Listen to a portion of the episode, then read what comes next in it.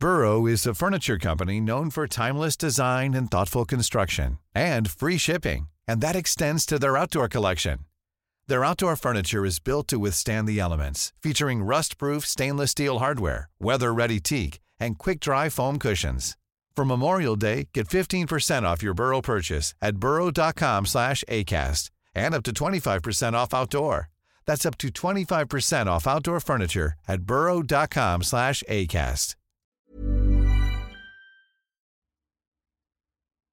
Coucou. Fin des années 50, les autorités du Nebraska sont en alerte maximale. Tous les agents sont déployés à travers l'État. Un couple d'adolescents composé de Charles Starkweather, 18 ans, et Caril Ann Fugat, 13 ans, oui, on en reparlera, sème la terreur à travers l'État. Et on parle pas de petites conneries ou de braquage d'épicerie. Le couple est soupçonné d'avoir massacré la famille de Caril, d'être resté plusieurs jours dans la maison, puis d'être parti dans un road trip mortel à travers l'État, tuant sur leur passage un jeune couple avant d'entrer dans la maison d'un riche homme d'affaires et de massacrer tous ses occupants. Affaire très joyeuse comme d'habitude. Bienvenue pour une nouvelle HVF.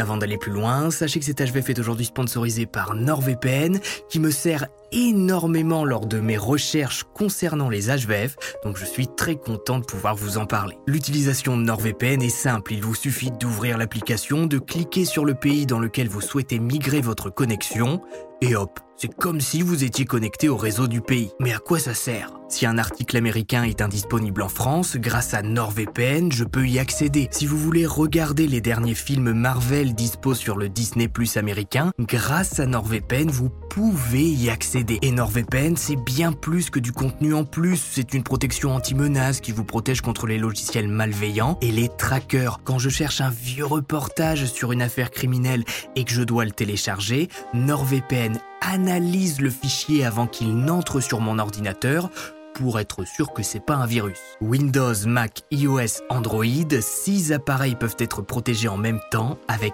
un seul compte. Alors n'hésitez plus et profitez de 4 mois offerts sur l'abonnement de 2 ans grâce à mon lien en description nordvpn.com/hvf.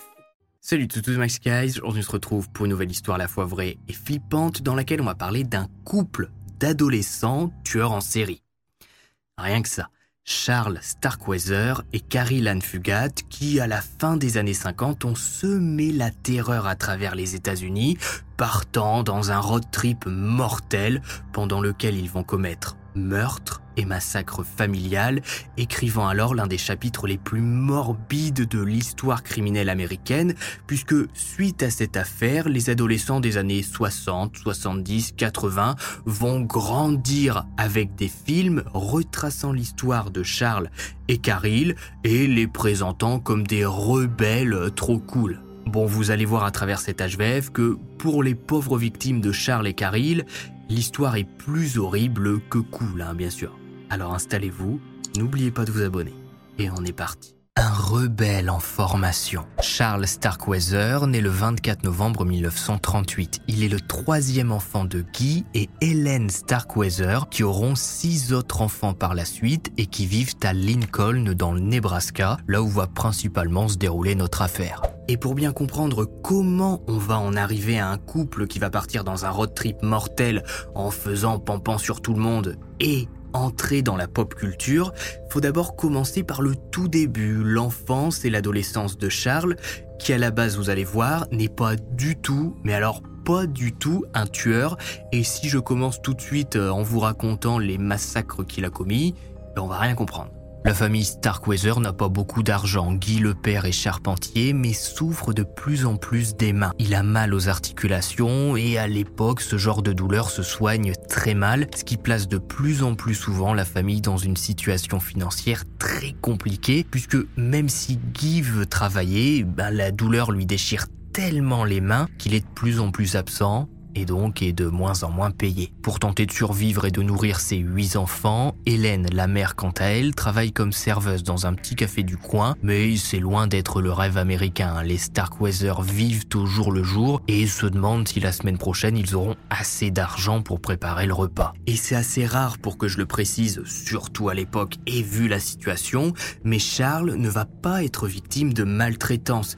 Guy et Hélène sont vraiment décrits par leurs voisins et les gens de la ville comme des gens courageux qui cherchent absolument à faire des petits boulots pour ne pas vivre sur le dos des autres et réussir à nourrir leurs enfants. Guy s'en veut de ne plus pouvoir travailler et donc, pendant que sa femme est au travail, plutôt que de déprimer, de plonger dans l'alcool ou de frapper ses gosses, eh ben, il aide. Voilà, il fait à manger, il fait le ménage, il s'occupe de la maison et quand ses articulations vont mieux, bah, il repart au travail. Charles a d'ailleurs besoin d'un peu plus d'attention que les autres puisqu'il a une malformation. Déjà, c'est un garçon très petit puisqu'il fait moins d'un mètre soixante et il est décrit comme arqué, c'est-à-dire qu'il n'arrive pas à se tenir droit. Il a toujours le dos un peu voûté et a du mal à marcher comme il faut parce qu'on lui a diagnostiqué le génu varum, une déformation de l'angle du genou qui entre vers l'intérieur de la jambe.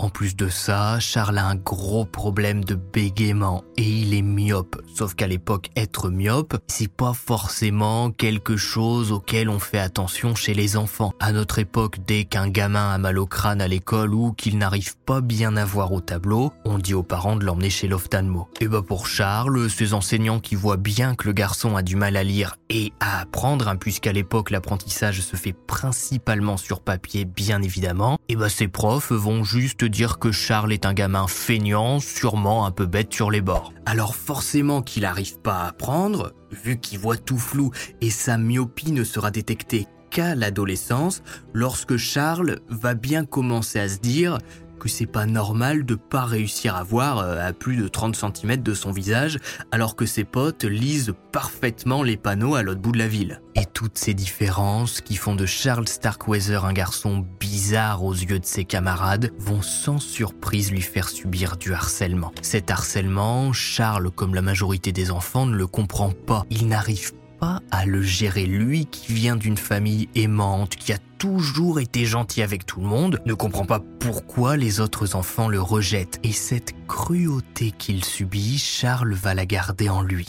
Il ne l'oubliera jamais. À l'arrivée de l'adolescence, Charles change complètement. Lui qui était un gamin gentil et plein d'amour, s'assombrit peu à peu. Les autres ados ne l'embêtent plus tellement il leur fait peur et surtout Charles Starkweather est maintenant prêt à se battre si quelqu'un ose se moquer de lui. Il est décrit à cette période par ses proches comme étant un baril de poudre qui attend simplement la bonne étincelle pour exploser. Pendant son adolescence, notre futur tueur va découvrir comme tous les jeunes américains de cette époque le film La fureur de vivre qui raconte l'histoire d'un adolescent rebelle de 17 ans en conflit avec sa famille qui cherche sa place et a déjà eu quelques problèmes avec les autorités. Le film va devenir culte et surtout est à cette époque la référence des adolescents. Tous les garçons veulent ressembler à l'acteur qui a le rôle principal, James Dean. Charles devient alors obsédé à l'idée de ressembler à James et de devenir comme lui, plus rebelle qu'il ne l'est déjà. L'adolescent entame alors une profonde transformation. Il s'habille comme James, se met à imiter ses manières, regarde encore et encore le film pour s'imprégner du personnage principal et savoir comment il aurait réagi dans telle ou telle situation. Et ça fonctionne plutôt bien. Avec son nouveau style, plus personne n'embête Charles. Il passe d'un adolescent sans amis à un garçon cool, mystérieux, qui sait s'habiller et qu'il ne faut surtout pas embêter. Vanessa et Jessica, prénom pris totalement au hasard, hein, vont commencer à s'intéresser à lui. Charles retrouve un peu de joie de vivre, mais pour se protéger, il préfère rester au minimum mystérieux et jette comme ça des regards noirs dans les couloirs du lycée.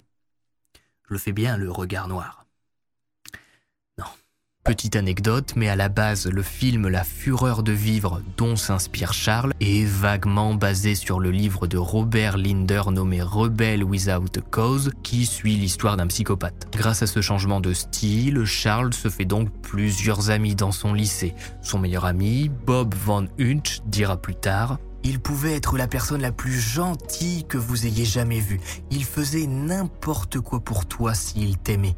Il était aussi très amusant tout n'était qu'une grosse blague pour lui. Mais il avait cet autre côté. Il pouvait être méchant comme l'enfer. S'il voyait dans la rue un pauvre gars plus grand que lui, plus beau ou mieux habillé, il s'amusait à l'humilier et à lui rentrer dedans. Et plus Charles avance dans l'adolescence, plus son comportement inquiète. Ses résultats scolaires sont médiocres et surtout, il se montre de plus en plus violent. La moindre réflexion de ses parents à propos de son comportement lui font péter un plomb. Guy et Hélène ne savent plus comment gérer leur fils et essaient de lui trouver un petit boulot pour qu'il quitte le système scolaire et devienne indépendant d'ici quelques années. À l'âge de 18 ans, Charles trouve un emploi dans un entrepôt. Il range des cartons toute la journée. Mais le job se passe mal. Charles fait le minimum lors de ses journées de travail au point que son employeur va le décrire comme étant l'homme le plus stupide de tout l'entrepôt. Bon, Charles se retrouve sans emploi, mais il a toujours son meilleur ami avec qui traîner, Bob Van Bush, qui s'est trouvé une petite amie depuis quelque temps, et cette petite amie, elle a une sœur. Et Bob, il aimerait bien lui présenter cette sœur pour que Charles se trouve lui aussi une copine. Ça pourrait être sympa de sortir tous ensemble en couple. Cette sœur, elle s'appelle Caril Anne Fugat. La rencontre du duo. C'est en 1956 que Charles rencontre celle qui sera plus tard présentée comme la complice de son road trip mortel à travers les États-Unis, faisant plus d'une dizaine de victimes. Caril Anne Fugat, 13 ans. Charles en a 18. On est tous d'accord pour dire que c'est pas normal, hein, pas la peine d'épiloguer là-dessus, et de toute façon vous verrez que plus tard, son âge sera pris en compte par la justice. Les deux vont se plaire et assez rapidement, Charles trouve un travail près du collège de Caril. C'est vachement bizarre hein, comme phrase. Ce qui permet au couple de se voir quasiment tous les jours. Ils se baladent dans les coins boisés, boivent de l'alcool, mangent des casse-croûtes ensemble le midi. Et Charles va même apprendre à Caril à conduire. Il emprunte la voiture de son père, Guy, une Ford de 1949, et met Caril à la place conducteur. Caril, qui n'a jamais touché un volant de voiture, va bien évidemment perdre le contrôle après quelques minutes et foncer dans un autre véhicule. Alors, on pense que ça n'arrive qu'aux autres. Moi, j'ai prêté ma voiture il y a six mois. On me l'a mise dans un mur dès le démarrage. Ça m'a coûté 3000 euros de carrosserie. Voilà, rien à voir avec notre affaire, mais j'avais envie euh, d'extérioriser un petit peu. Hein. Et non, tu sortiras pas tant que t'auras pas remboursé. Et bien sûr, c'est Guy, le père de Charles, qui va être obligé de payer les réparations. Charles n'a pas d'argent de côté et la voiture est au nom de son père. Suite à cet incident, Guy et Hélène prendront la décision à contre-coeur de mettre leur fils à la porte. Charles se montre trop violent, a désormais une relation avec une fille de 13 ans, a emprunté la voiture de son père sans lui dire c'est trop. À la même époque, l'adolescent est également viré de son second job. Il se fait alors embaucher en tant qu'éboueur et c'est ce nouveau travail qui va encore plus changer sa vision de la vie. Alors il va pas avoir une révélation à l'intérieur d'un sac poubelle, mais le fait de passer devant des belles maisons, dans des quartiers riches, devant de jolies voitures, ne fait que renforcer l'esprit rebelle de Charles qui, en faisant le travail des boueurs, bah, se sent comme un moins que rien. Il a l'impression que sa vie, en fait, ne sert à rien, ne vaut rien et que son taf est minable. Il dira lui-même plus tard qui en a quelque chose à foutre d'un transporteur d'ordures? Et au fil des tournées, Charles commence à se faire des scénarios. Ces belles maisons devant lesquelles il passe ramasser les ordures, il pense de plus en plus à les cambrioler, voire à tuer leurs propriétaires puisqu'il développe vraiment une haine contre ceux qui ont réussi à s'acheter ces maisons et que pour les remettre au bon niveau de vie, il faudrait les tuer puisque les morts sont tous au même niveau. C'est un peu radical comme philosophie, mais c'est celle que Charles va décider d'appliquer à sa vie. Le 30 novembre 1957, Charles, maintenant âgé de 19 ans, entre dans une station-service pour acheter un petit ours en peluche qu'il a remarqué en passant devant et il souhaite l'offrir à Caril. Sauf que Charles, bah, il n'a pas d'argent sur lui. Il promet alors au gérant, Robert Colver, 21 ans, de revenir payer plus tard. Que Robert refuse bien évidemment. Charles, il l'a jamais vu, même s'il lui dit euh, qu'il habite pas loin et qu'il lui promet de revenir payer, pas question de le laisser partir avec une peluche euh, comme ça gratuitement. Charles est prié de partir. Il se jure à ce moment-là de revenir se venger. Il se sent humilié moins que rien. Bien sûr qu'il serait revenu payer cette foutue peluche. Le lendemain, Charles passe faire un tour à la station-service pour faire du repérage et voir si ce jour, c'est toujours Robert qui est à la caisse. Il veut absolument se venger. Il achète un paquet de cigarettes, un paquet de chewing-gum l'air de rien, sort du magasin, met un bandana et un chapeau, charge son fusil de chasse et retourne à l'intérieur de la station-service. Le braquage commence dans moins de deux heures. Charles Starkweather s'apprête à commettre son tout premier meurtre, celui qui lui donnera le goût du sang. À l'intérieur de la station-service, Robert obéit, n'essaie pas de jouer au héros. Il a une femme, une petite fille qui n'est encore qu'un bébé, pas la peine de mourir pour sauver les 100 pauvres dollars qu'il y a dans sa caisse. Mais Charles ne s'arrête pas là. Tout est bien trop facile et ça ne lui plaît pas. Il pensait que Robert allait le supplier, se mettre à pleurer. Mais là, rien. Une humiliation de plus. Charles force Robert à sortir de la station-service avec ses clés de voiture et lui ordonne de monter côté passager. Il prend le volant et se met à rouler vers la campagne du Nebraska. Les deux jeunes hommes sortent de Lincoln ville que Charles n'a que très rarement quitté tout au long de sa courte vie, mais il veut être dans un endroit désert pour humilier le plus longtemps possible Robert, qui, peu à peu comprend que s'il ne tente rien, va finir exécuté comme une bête. Au moment où Charles se gare au milieu de nulle part et ordonne à Robert de sortir du véhicule, le gérant de la station-service fait mine d'obéir et attend que Charles soit face à lui pour lui sauter dessus. C'est sa seule chance de survie. Il est au milieu de nulle part, le type est armé et s'il ne tente rien, il est mort. Les deux hommes ont à peu près la même force physique, presque le même âge, la lutte est difficile. Aucun des deux n'arrive à prendre le dessus sur... Robert Calver, 21 ans, est touché par balle.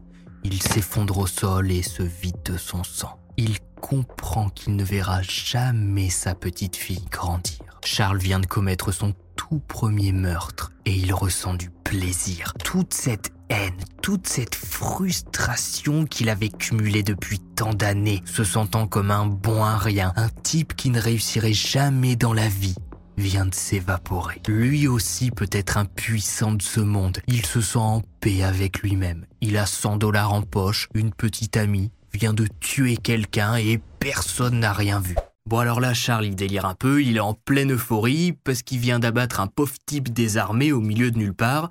Je vous rassure, ça va très très vite retomber. Surtout qu'il vient de se faire virer de son taf pour plusieurs raisons, absence, retard, manque de motivation, et Charles se retrouve de nouveau sans argent et il accumule du retard sur ses loyers et ses factures à tel point que sa proprio va simplement lui couper le chauffage. On est en plein mois de janvier-février au beau milieu de l'hiver, Charles se retrouve sans rien et l'euphorie du premier meurtre est retombée et ça fait plusieurs semaines qu'il n'a pas vu Caril puisque ses parents s'opposent maintenant à leur relation. La jeune adolescente a pris du poids depuis quelque temps et la famille a peur qu'elle soit tombée enceinte. Mais Charles ne lâche pas l'affaire, il n'a que Caril dans sa vie, ne parle presque plus à ses parents, n'a plus de boulot, plus un sou en poche. Le 21 janvier, presque deux mois après avoir commis son premier meurtre, qui à l'époque reste un cold case, Charles se rend chez Caril. Il toque à la porte et tombe sur ses parents, Velda et Marion qui lui ordonnent de partir, de laisser leur fille tranquille et que s'ils s'approchent encore de Caril, ils iront voir les flics qui l'enregistreront comme un pervers ce qu'il se passe au domicile de Carrie Anne Fugat ce 21 janvier 1958 va sceller à jamais la complicité du couple. Charles revient quelques heures après l'altercation armé d'un fusil. À l'époque, personne ne verrouille sa porte d'entrée. L'adolescent entre comme dans un moulin, fusil en main, et tire sur la première personne qu'il croise dans la maison.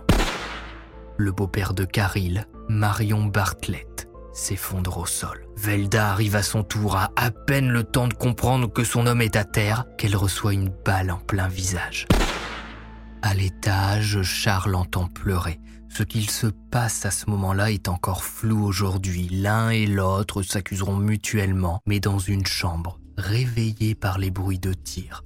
Betty Jean, deux ans, est en pleine crise. La petite sera poignardée. Plus personne ne peut se mettre entre Charles et Caril, qui scellent définitivement leur union en s'entraidant pour cacher les corps à l'arrière de la maison. Le beau-père de Caril est jeté sur le sol du poulailler. La mère est cachée dans les toilettes extérieures et la sœur de Caril, Betty Jean, est mise dans une boîte, elle aussi cachée dans les toilettes extérieures. Un bon vieux massacre familial et des corps jetés dans un poulailler et des toilettes, superbe activité à faire en couple le week-end pour renforcer vos liens.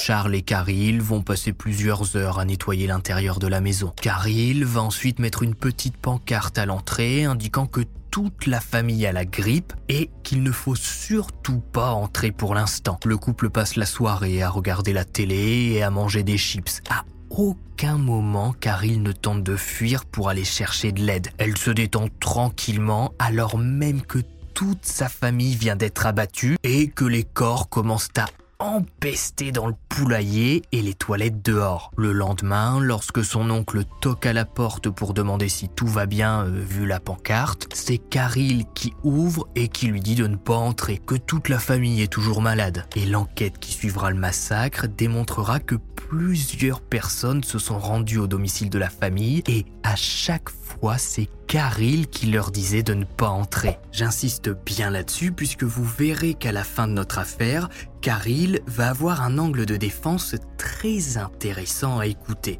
Et puis, bien évidemment, les jours vont passer et au bout d'un moment, plus personne ne va croire à l'excuse de la grippe puisque ben, on n'a plus vu euh, le beau-père et la mère Fugate depuis le 21 maintenant et des voisins des proches vont se décider à appeler les autorités. En arrivant au domicile de la famille Fugat le 27 janvier, les enquêteurs découvrent une maison plutôt propre. En tout cas, rien d'inquiétant ne saute aux yeux, jusqu'au moment où le corps du beau-père est découvert dans le poulailler, suivi par la découverte du corps de la mère et de la sœur de Caril dans les toilettes. Au même moment, Charles et Caril sont déjà en fuite, sur la route depuis des dizaines d'heures et ayant parcouru une bonne centaine de kilomètres, leur road trip mortel débute.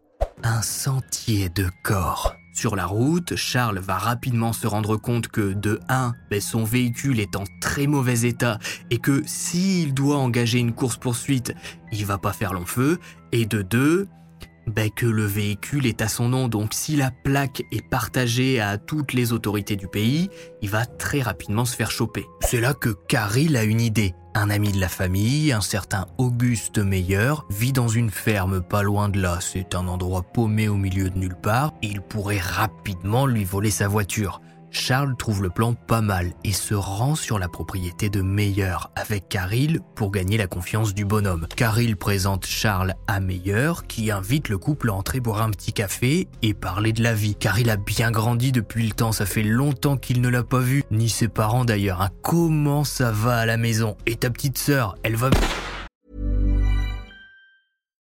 Millions of people have lost weight with personalized plans from Noom. Like Evan, who can't stand salads and still lost 50 pounds. Salads, generally, for most people, are the easy button, right? For me, that wasn't an option. I never really was a salad guy. That's just not who I am. But Noom worked for me. Get your personalized plan today at Noom.com. Real Noom user compensated to provide their story. In four weeks, the typical Noom user can expect to lose one to two pounds per week. Individual results may vary. Auguste Meyer tombe raide mort. Charles et Caril prennent quelques billets, abattent le chien. Ça c'est gratuit, hein, le clébard il avait rien demandé, il se prend une prune en plein crâne et repartent à bord de la voiture de Meyer. Sauf que ces espèces de génies, plutôt que de reprendre la route, vont décider de prendre des chemins de terre pour ne pas risquer de croiser une patrouille qui aurait pu être mise au courant du massacre familial. On a beau être en 1958, et c'est pas la préhistoire, hein, l'information circule plutôt bien. Bref, le couple s'engage dans plusieurs chemins de terre et finit par s'embourber. Durée de la cavale, moins de 48 heures. On a rarement fait pire. Charles ne perd pas la face, il a toujours son fusil sur lui et décide de faire du stop avec Caril. Un couple s'arrête assez rapidement, Robert Jensen, 17 ans, et Carol King, 16 ans, qui signent leur arrêt de mort au moment où Charles et Caril prennent place à l'arrière. Mais ils font confiance, le couple a quasiment le même âge qu'eux, ils vont pouvoir discuter sur le trajet, ça va être sympa. Après plusieurs minutes de route, alors que tout le monde discute bien à l'intérieur du véhicule, de la pluie, du beau temps, Charles sort son fusil et ordonne à Robert de s'enfoncer en forêt avec son véhicule. Comme toujours dans ce genre de situation, ben Robert obéit, hein, il a les deux mains sur le volant. Que voulez-vous faire quand le type qui est à l'arrière de votre voiture vous pointe un fusil contre la joue? Vous dites rien et vous obéissez gentiment. Robert et Carole sont sortis du véhicule. Le couple de 17 et 16 ans est terrorisés. Ils ne comprennent pas ce qu'ils ont pu dire de mal. Charles et Caril ont quasiment leur âge, ils faisaient du stop, ont voulu les prendre pour être sympas, et ils se retrouvent avec un fusil braqué sur eux. Robert est touché par balle. Après avoir abattu le garçon, Charles tente de s'approcher de Carole qui se débat. Il a pour objectif d'abuser d'elle, mais il a presque honte de ce qu'il est en train de faire. La situation ne l'excite pas plus que ça. Le cadavre de Robert à côté, les hurlements de Carole, le regard de Caril, Charles n'y arrive pas. Carole est abattue à son tour. Charles et Caril en sont déjà à six victimes si l'on inclut la famille de l'adolescente. Et l'épopée sanglante est loin d'être terminée. Les corps de Robert et Carole sont placés et abandonnés à l'arrière de la voiture de Meyer, celle qu'ils ont embourbée un peu plus loin, et le couple prend la fuite à bord de la voiture de Robert. Sauf que partir en cavale, commettre des meurtres, soulever des corps, ben ça donne faim. Et le couple a peur de s'arrêter dans un petit restaurant sur le bord de route, ben, de peur que leur description ne soit diffusée à la radio. Alors, où est-ce qu'on peut manger dans ce genre de situation? Ben, En entrant dans une maison, fusil en main, et en demandant gentiment au proprio de nous faire une assiette. N'ayant nulle part où aller et ne connaissant finalement que leur ville d'origine, Charles et Caril sont rapidement de retour dans les environs de Lincoln, dans le Nebraska. Ils décident alors de s'attaquer au quartier riche, cette population que Charles détestait plus que tout quand il était éboueur. Il s'en est fait des fantasmes à l'idée d'entrer dans l'une de ces baraques et de massacrer tout le monde. Et bien le moment est venu. L'heure dévolue tombe sur la maison d'un certain Lower Wars sur la 24e rue. Riche homme d'affaires du coin, décrit comme un type adorable qui gère une petite entreprise qui fonctionne bien et dont tous les employés diront plus tard qu'il était un patron génial comme on en voyait peu à l'époque. Lower Wars est absent au moment où le couple s'introduit discrètement dans la maison et braque la femme de chambre pour qu'elle leur fasse la popote. Bon alors avant, ils vont tirer sur Clara Ward, la femme de l'homme d'affaires, qui a crié un peu trop fort en voyant le couple débarquer fusil en main. Liliane Fancy fait à manger pour le couple, tout en les suppliant de ne pas lui faire de mal. Elle est comme eux, elle essaie de survivre en faisant des petits boulots ici et là. À 50 ans, elle est célibataire, vit dans un petit studio, n'a pas d'enfants et très peu d'amis. Elle a une vie discrète sans problème. Les proprios sont riches, elle sait où ils planquent leur argent et peut leur montrer. Lower rentre chez lui, toujours bien habillé après sa matinée de travail. Il ferme la porte d'entrée, appelle sa femme pour lui dire qu'il est là et voit au dernier moment Charles qui s'est positionné en haut des escaliers pour avoir un angle vu parfait sur le crâne de Lower.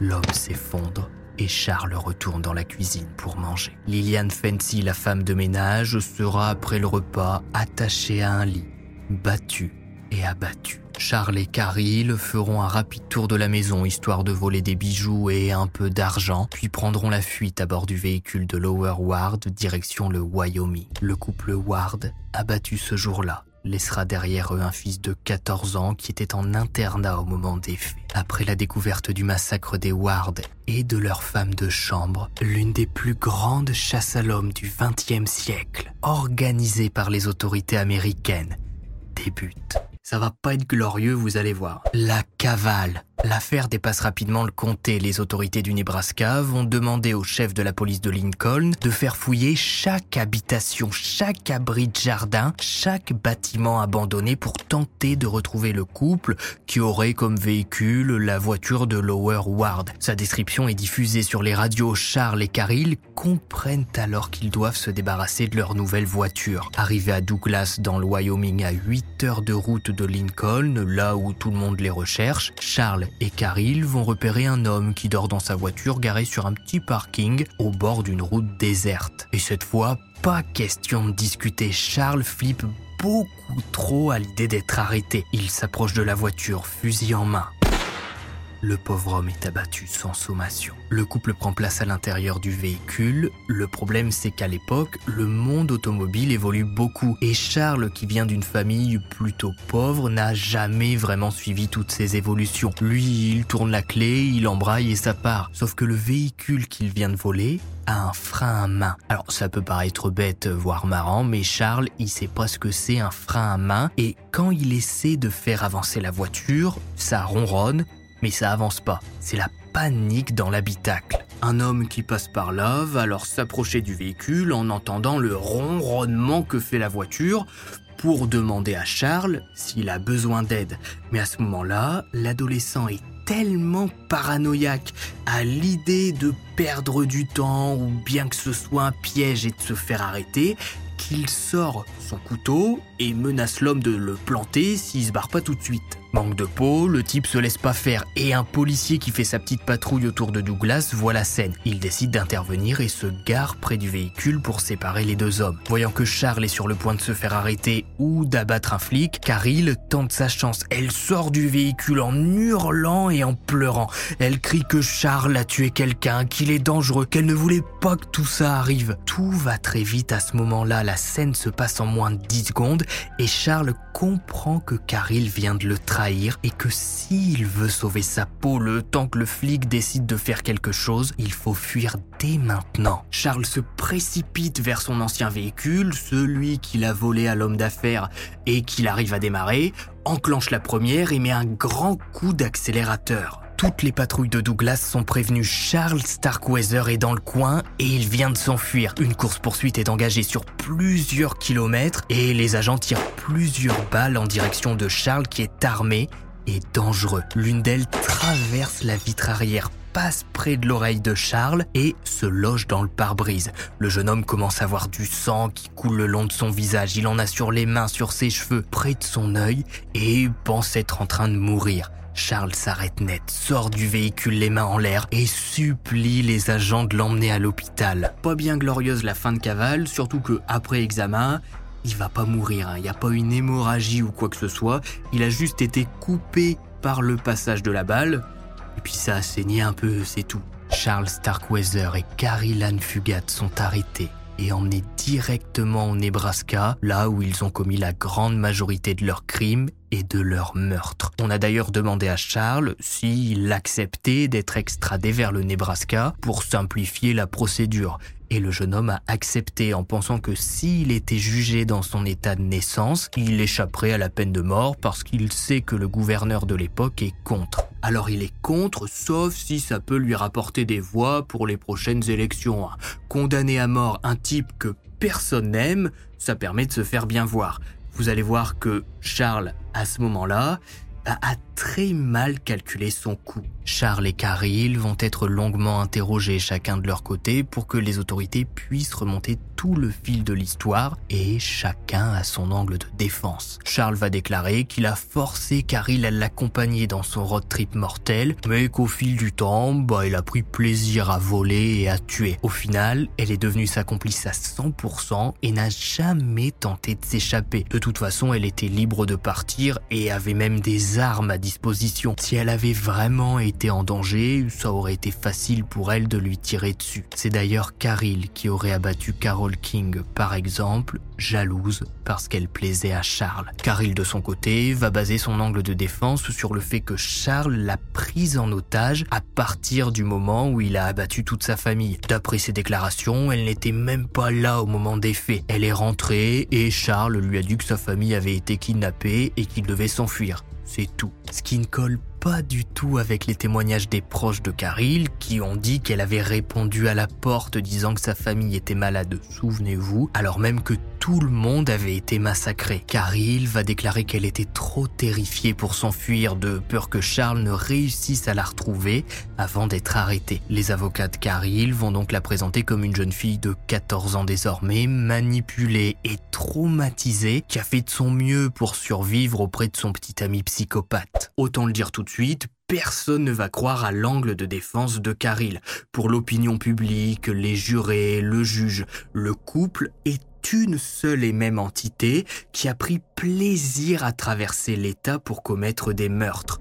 Charles Starkweather et Carrie Ann Fugat vont donc être jugés, tous les deux, pour les mêmes faits. Le 23 mai 1958, à l'âge de 20 ans, Charles Starkweather est condamné à mort.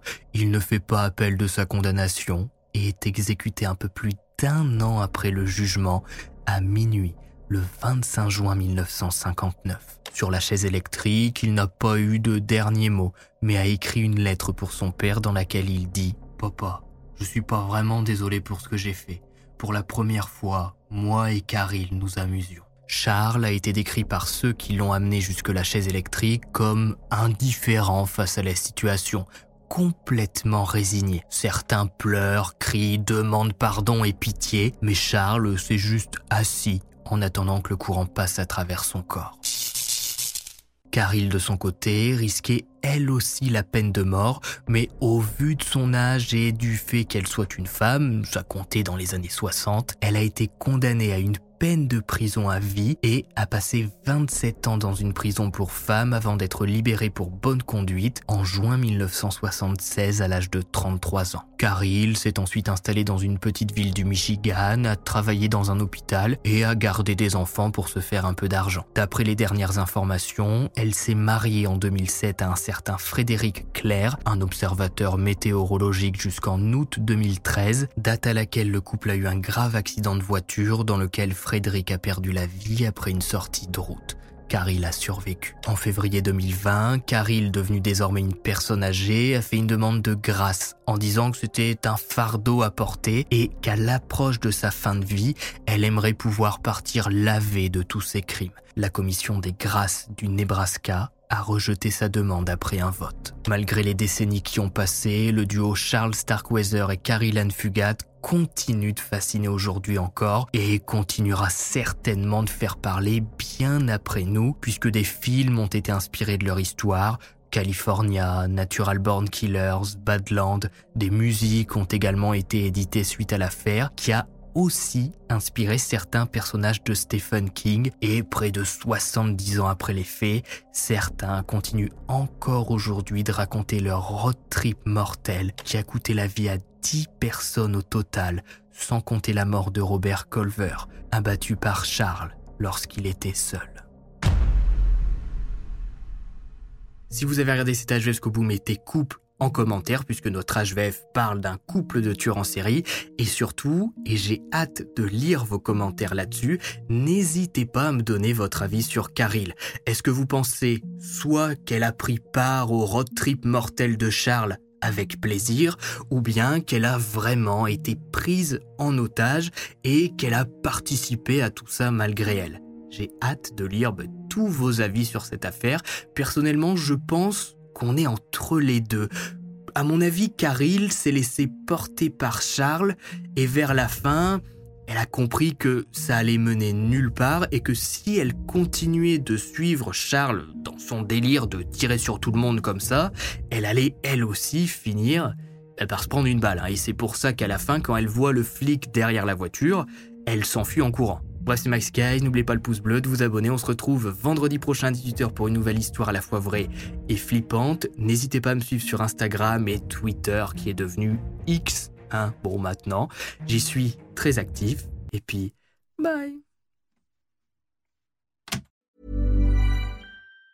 Planning for your next trip? Elevate your travel style with Quince. Quince has all the jet setting essentials you'll want for your next getaway, like European linen, premium luggage options, buttery soft Italian leather bags, and so much more. And it's all priced at 50 to 80% less than similar brands. Plus, Quince only works with factories that use safe and ethical manufacturing practices. Pack your bags with high-quality essentials you'll be wearing for vacations to come with Quince. Go to quince.com slash trip for free shipping and 365-day returns. This message comes from BOF sponsor eBay. You'll know real when you get it. It'll say eBay Authenticity Guarantee. And you'll feel it. Maybe it's a head turning handbag, a watch that says it all, jewelry that makes you look like the gem, or sneakers and streetwear so fresh every step feels fly. eBay gets it. So look for the blue check mark next to that thing you love and be confident that every inch, stitch, sole, and logo is checked by experts. With eBay Authenticity Guarantee, you can trust that feeling of real is always in reach. Ensure your next purchase is the real deal. Visit eBay.com for terms.